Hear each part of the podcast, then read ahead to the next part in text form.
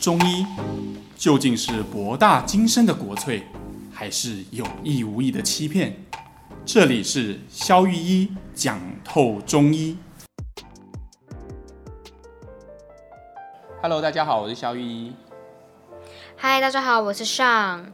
呃，上一周呢，呃，我们有聊到那个关于清冠一号是适合什么样的人吃，嗯、然后要怎么吃这样子。嗯、然后我记得肖医师有提到，就是清冠一号的的一些方方面面，比如说它的里里面可能是让那些有痰的啊，可以化痰之类的药方。然后呃，陆陆续续为福部那边又出来了很多的新资讯。然后不知道小医师对于现在目前新冠一号，好像后来又有一个清正方跟防疫茶这个东西怎么看呢？OK。呃，我们这边哈会随时帮大家呃更新一下最新的讯息。那关于呃这些防疫茶呢，清冠一号目前其实已知的哈有两个方到三个方。好，那我跟大家讲一下，目前我们国家中医药研究所他们的指引最新的是怎么样哈？他们认为啊，一般的民众就是你是属于裁剪阴性，或你根本没有需要裁剪，好，你只是想要喝一点。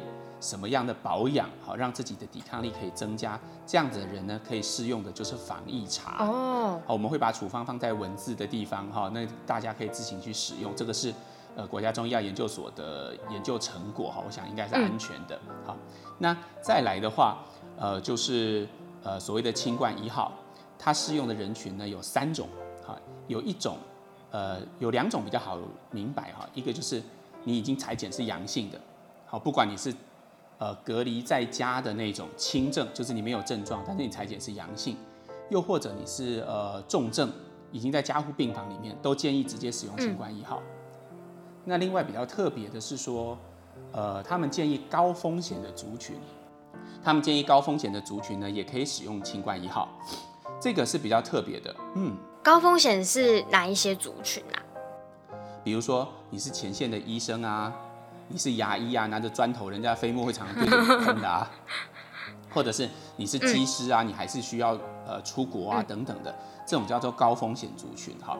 那这种在还没有得病之前就可以使用新冠一号来做预防，所以它是一个预防性的治疗嘛。那他如果他身体原本没有什么异状，然后他这样子吃预防性的呃药方的话，他会不会有一些不适的症状？是这是合理的吗？OK。呃，其实哈，呃，上这个问题问得非常好。嗯、其实以中医的学理来说，呃，并没有所谓的预防性治疗这件事，因为我们需要先知道身体的讯号跟趋势，才有治疗的依据嘛。所以我觉得他们的这个指引啊，主要是根据他们国家中医药研究所的一些研究，他们发现哈，就是当人吃了清冠一号之后，呃，我不晓得上你知不知道清冠一号啊？对，哎，应该说这个新冠肺炎，嗯、它是什么病毒？它是冠状，对，就是冠状病毒嘛，对不对？嗯，对呀、啊，好，那冠状病毒是怎么感染我们人的呢？冠状病毒怎么感染？飞沫？哦，对，但是我讲的是他描述的这个场景哈，你就想冠状病毒，就像你像你刚刚讲的，它经由飞沫跑到我们的呼吸道里面之后，它最后还是要感染我们的肺，才能变成肺炎嘛，对，对不对？所以这些病毒的最终目的地是肺脏。对，那其实哈，每一种病毒要进到我们肺的细胞的时候，它都需要一把钥匙。嗯，什么钥匙？就比如说今天哈，其实我们我们身体的所有的脏器，它其实都是有门有窗的，嗯、而且都有上锁。嗯、冠状病毒要能够进去，它一定需要一把钥匙，嗯、而这把钥匙呢，在冠状病毒上就叫棘蛋白。哦，棘蛋白，这个、嗯、新闻蛮常讲。对，棘，那这把棘蛋白是它的钥匙。那研究做出来，那棘蛋白一旦跟呃，肺上面的受体结合，就像钥匙跟钥匙孔一转，啊，就进入这个冠状病毒就拿到许可证，它进去了，然后就感染了。好，那他们根据他们的研究哈，他们认为吃了清冠一号以后的人，他有些药会附着在这个冠状病毒的鸡蛋白上，等于偷走了冠状病毒的钥匙。哦，所以就算这些微粒，它这些病毒它跑到肺的门口，但是因为它缺乏钥匙，它就不得其门而入。哦，所以嗯，所以它可以因为这样达到预防的效果，这是他们的研究。哦，就是他的意思是说，他先吃药，然后阻阻止那些钥匙跟钥匙之间的那些连接，然后他就让他进不去他的肺部。所以一些高危险群的人，他先吃，如果他要接触到一些微小的那些小危险，他就可以先挡掉。是的，是的。酷哎，那像防疫茶的话，就是因为防疫茶，我有上网看过它的那些，已经是一些固定的，已经公布一些固定的一些药方了嘛。不过那是每个体质都适合喝的吗？嗯、哦，其实哈，我这是我个人的看法哈。根据国家的指引，他们是适合所有的人。但是我看了看，我也觉得蛮合理的。嗯、那个药方它可以调节免疫力，它有点像我们上一集提到的玉屏风散，它、哦、用了黄芪、嗯、这味药哈。那可是啊。我觉得这个魔魔鬼都在细节里。你有注意看它的煎煮法吗？第一，它的药的剂量很轻，嗯，然后再来，它竟然用两千到三千 CC 的水去煮，然后又只煮十五分钟大火之后就关掉。所以我认为哈，呃，单看那个处方，它当然是有效的了哈。但是如果你用这么清淡、这么爽口的剂型的话，我觉得。呃，心理的治疗的感觉哈，那种心理得到支持的感觉，会比实际上来的多一些。了解。那比如说像，如果是像这样子，那民众他们可以怎么样自己有一个适合自己体质方式的防疫茶？实际上的预防会大于心理治疗。我们最近啊，中甄嬛中医诊所，我们都在提供有关于这个线上的一些呃这个养生的一些咨询，比如说，哎，你想要知道。你适不适合呃防疫茶？你适不适合清冠一号？你是不是高危险群？我们刚刚提到嘛，高危险群可以直接用清冠一号。哎、嗯，或者是你是高危险群，但是你喝了清冠一号之后，结果竟然拉肚子了，你不晓得这样的情况，你能不能继续喝？好，是不是因为太冷了？嗯、那如果你有这些问题，都欢迎你。可以直接跟我们中环中医诊所这边做联系，那我们都可以提供你一些相关的资讯啊，或者是甚至帮你做一些处方上的微调。那这样的话，其实你可以不但可以有防疫的效果，那你也会使用的更安全。可是有一个问题，就是因为之前像看中医的时候，都是就是亲自找医师嘛，然后把脉，就是像是呃。中医常说那个切诊，就是好像蛮多人很 care 说，就是如果如果比如说我透过一个荧幕跟医师看病，然后以中医来说，这样没有摸到脉，看诊的那个准确性会不会下降很多？还是这样子真的是有效的吗？哇，你这个问题真的是尖锐，我尖锐的问，你这个问题真的是直接指到了最最近我们的心所在了哈。我这样说好了哈，我打个比方啊，嗯、就是说你觉得。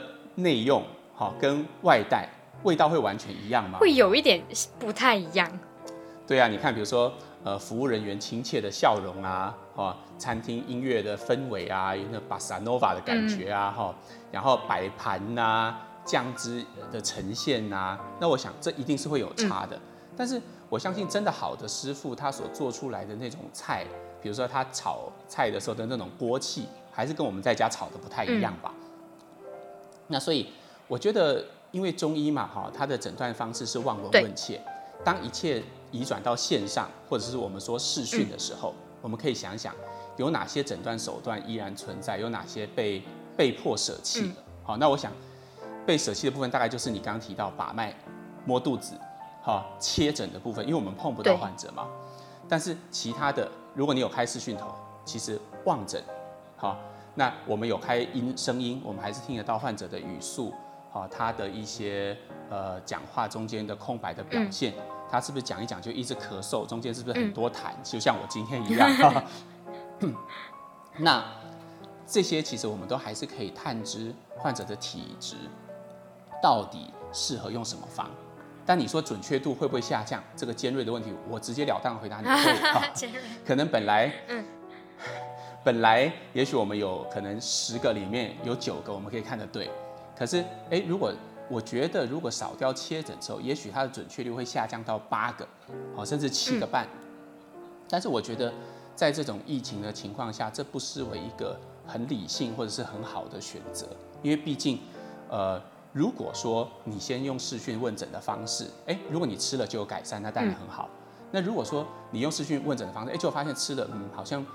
不太有改善，那这个时候啊，我就确定啊，你可能要冒着一点风险亲自来就诊，嗯、那这样不是也少了一部分的医疗负担，或者是说你自己出门的风险嘛。所以我觉得这个方向还是很值得尝试。对，没有错。因为其实这样刚刚听一听，我会觉得说，如果某一些症状或是自己足够开放，对医师讲一些自己身体发生什么事，其实会比较容易帮助得到医生看诊。因为毕竟现在太危险，谁也不敢出门。是啊，比如说我举一个例子好了，像我最近有一个线上问诊的例子、嗯、是这样的。我记得以前我们在提呃子宫肌瘤那一集的时候，我们有提过子宫肌瘤最重要的是要分清楚哪些人是烧仙草，啊，就是所谓遇寒就会凝结的；哪些人是猪血糕，就是遇热 就会凝结的嘛，对不对哈？以前要知道是烧仙草还是猪血糕很简单啊，我不用问啊，我就两手一按，哦，啊你是烧仙草，你是猪血糕，开药结束这样。所以可能以前我们看一个患者，其实你透过把脉，你可以很快的知道。它的偏向到底是什么？它的肌瘤到底是属于寒的还是热的？哈，但是现在你可能就要线上，你就会发现医生就变啰嗦了。哎，某小姐啊，请问啊，你来的时候有没有很多血块呢？那你的月经是提前还是延后呢？好，因为我们之前有提过嘛，提前大部分属热，延后大部分属寒。所以你可以发现哈，我们要知道寒热这件事情，其实我们可以透过问，我们也可以透过切，也可以透过望。好，这些很多种方式都可以得到答案哦。但是也许我们所需要付出的代价，就只是忍受医生要啰嗦一点，问多一点，比较没有神秘感跟算命的感觉。的感觉。但是其实我们还是可以达到我们的目的。哎，你不要看很笑哦，很多患者很喜欢这种铁口直断的感觉哦。最好是坐进来，两手一放，最好连问都不要问，直接开出处方针。原来原来我都不知道，原来大家看诊会喜欢这种 feel，因为其实视讯看诊。嗯、呃，我觉得啦，就是大家可能要适应一下，但是刚刚听一听会觉得哦，还蛮安心的，因为至少中医有那个就是千年的那个经验的积累。对啊，其实这样的例子还蛮多的，像我们刚刚提到子宫肌瘤的寒热，可以用问诊月经的前后来做替代嘛，对，对不对？那其实这样的例子也蛮多的，比如说像最近不是很多人在发荨麻疹嘛？对啊，对，对，因为呃这个节气的关系哈，就是。呃呃，立夏跟小满之后哈，就是阳气都会在呃地表以上，好、嗯，然后地表以下的阳气是不足的，这个跟节气有相关，所以我们很多的阳热会浮散在我们的体表，所以这个季节是蛮容易发像荨麻疹这种东西的哈。那荨麻疹一般我们也是要分，哎，简单来分还是分升跟降，寒跟热。嗯、那以前也是一样，很简单，两只手一放，好，你是寒的，你是热的，开药结束这样。哎，现在我都会很啰嗦，我都会问患者说，哎，你这个是洗完澡之后才会发吗？这个代表什么？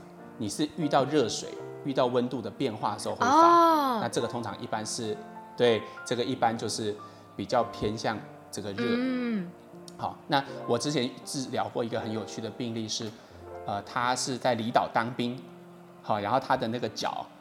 好，他说他每次只要去站岗的时候，因为他那脚会露出来一段嘛，那个靴子不是完全密封的，那海风就一直吹。好，那他吹到风的地方，他就会发荨麻疹。哦，所以是寒。哎，那这个就是遇寒风就发，嗯、那这就是寒。所以也许我们需要透过更努力的去询问患者的一些病史，嗯、你发作的场景，哦，你发作的情境，去厘清寒热。虽然复杂麻烦了一点，也不是我们。平常做的，但是我相信我们还是有方法做到这一些。我想加一个问题，我知道肖医师是那个就是会唱声乐的，嗯、那如果在闻诊上，你是就会怎么判断患者的身体状况呢？呃、其实哈，闻诊其实我个人还真的蛮多心得的哈。嗯、比方说，像我刚刚讲，像我今天这种痰很多的人啊，都是容易紧张的 啊，狭隘。你知道人为什么会想要清痰吗？为什么？其实是因为哈，我跟你讲，我们以前。呃，我我在念我在东海念声乐研究所的时候，嗯、我们所有的同学几乎都属于这一类的体质，因为声乐声乐家会对自己的声音发出来好不好听有一种执念，你不会容忍你自己的声音里面会有杂质，只要有杂质，你就要先把杂质咳出来，哦、然后你才有办法唱，或者是才有办法这个说话。嗯、这个其实是某种程度的狭隘，这个是柴胡体质，啊，这是柴胡 体质。对，那或又或者有些人声音就是很低微，比如说，呃，他可能是开头两个字听得到，有些患者是这样哦，哎，你今天还好吗？呃，我觉得、嗯、后面就不知道在摸什么。很多这种，很多这种。对，我们叫语音低微，嗯、就是前两个字有气，后面气就没了，这个是气虚的体质。气虚。那像我这种声音算什么体质？哦，我觉得你还蛮健康的，你听起来就是比较呃属于实症的。好，比较偏湿，比较偏热的哦，所以我真的听得出来，好酷哦。对，那像之前我们在提到白玫瑰那一集的时候，我们不是也说吗？有些女生声音很细致哈，然后你说，反正就是你说很绿茶，那是你说的，不是我说的哈。对。那那一种就是大部分就是属于白玫瑰体质，嗯，所以她声音也会细细。嗯。有些患对，那有些患者就是呃，当然你没有这么严重，但是有些呃彪形大汉，他声音很大，比如他在我的枕间。可能连隔壁黄医师都听得到他的声音的那一种，嗯、很共鸣、很共振、很响的那种。嗯、那大部分身体里面都有热。哦。嗯，还有一个哦，其实不只是声音的品质，声音的速度也有差。比方说，讲话速度偏快的人，或者是讲呃语句和语句中间常常没有在换气的人。嗯。好，那那一种人，他暗示的是什么呢？从心理学上来讲，哈，语言是一个。理性组织的表达，因为语言是由文字构成的嘛，它一定是由理性来组织，它代表的是头脑。好，那我们身体的换气，我们身体的呼吸，我们身体的感受跟体验是属于身体。这以前我们在讲这个呃脑中心和副中心的时候有稍微提过。嗯、那你看哈，一个人如果语速很快，常常想要急着把他想表达的东西表达完，那代表什么？他的理性过度亢进。那身体不足，那这个其实常常也都是跟思虑过度有关。哦哦，哇，这个很有趣呢。嗯，是啊，其实有光是这个语音哈，你看我在呃粉丝页分享的医案里面，我常会提到患者的语速是怎么样的，哈对，语音是怎么样的。其实那些可不是修辞学哦，不是为了文章看起来更通顺，它是真的有它的辩证意义。对对对，所以。我相信，呃，很多患者会像你一样，会有一个呃疑问啊，哈，肖医师，那你不把脉，我这个钱真的交的有值吗？讲白一点就是这样了哈。但是其实很多患者，呃，他们在走进来的那一刹那啊，提到走进来这件事，我再分享一个。好好好。患者走进来的速度跟姿势，其实有时候已经决定了他是什么体质。哎，怎么说？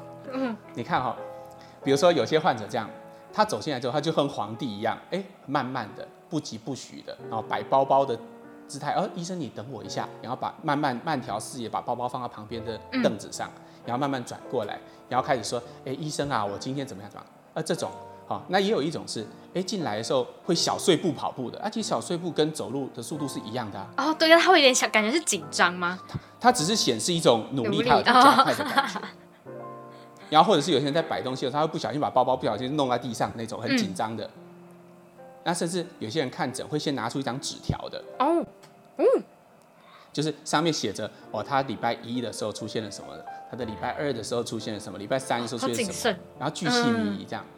为什么？其实这也是某种程度的狭隘。他他会觉得在他的世界里面，他觉得他只要漏了那么一点点的小细节，医师开药就会失准啊。他对自己很很严格哎。对，所以。我们从他对自己严格这一点，我们也可以知道他是属于哪一种体质类型。哦哦。那像刚刚那种小碎步很紧张，代表他很在意别人对他的评价，他很怕别人等到他，很怕不好意思，很怕麻烦到别人，嗯、这也是一种体质。哦。那但是有些人就是不管到哪里都是震慑全场，都是世界，仿佛是以他为中心在运转的。哎对，那那那种他大部分都是半夏体质，也就是他很在意自己的感觉。哦，半夏体质。在意自己的感觉。对对对，就是适合用半夏的一类人。当然，我们其实这每一个体质细分下去，都是一个很很深的呃坑。然后我们如果有大家如果有兴趣，可以在底下敲网，我们可以一个一个，光是一个半夏体质就可以录一整集。哎，好，哎好，我们之后可以聊这个。对对对，但是事实上哈，我今天。举这些例子，只是要告诉大家说，呃，其实远距问诊虽然我们丧失了切诊这个好用的工具，那它确实平常也是我们主要的诊断工具之一，嗯、但是我们可以透过更多其他方面的资讯，那像我刚刚讲的这一些，其实都是可以透过线上的方式。对，因为毕竟视讯镜头可以看得到又听得到，对于消息师来说又问得到人，其实就已经，呃，以中医来说就已经使用了望闻问这三个功能了。是啊，像比如说，对，呃，我们之前还提过面部的一些肌肉的纹理，其实也是，嗯、对不对？比如说川字纹，好，你讲话的时候习惯先把眉头先皱起来，这我们之前有提过嘛，哈，或者是法令纹，好、嗯，通常代表的说他这个人也比较严肃，好，或者是国字脸，好，或者是他脖子很短，嗯、那其实这些都是有它一定程度的。呃，辩证上的意义，当然不是说你长得怎么样就是什么体质，不会这么武断。但是我们综合判断之后，四诊合参之后，是可以给我们一个准确的资讯。哦，了解，好酷哦。所以其实，在这个疫情严峻的的当下，其实还是有很多不同的方式可以协助民众去看诊。就是大家可能也不用，如果生病就很紧张，还说一定要买什么成药啊，其实也不用，就是还是可以依照专依靠专业，然后去得到好的治疗。就而且现在也蛮多其他蛮多中医都有投入视讯看诊，这个就是在这个在政府那一那一端是已经通过合法的，对。呃，对，因为平常啊，其实呃这点要先声明哈，平常在非医疗院所是不能够执行医疗业务的，也就是患者需要亲自就诊这件事情是国家的规定啊，是医医疗法的规定。但是因为最近因为疫情的关系，卫福部也已经放宽了这个规定哈，中医是可以做远距啊，不管是用视讯或者是通讯问诊的。对。所以说，如果你平常有习习惯看的医生，习惯去的诊所，你可以可以打电话询问他们有没有提供像这样子的服务，不会耽误到自己就医啊、调理啊这些的权益哦。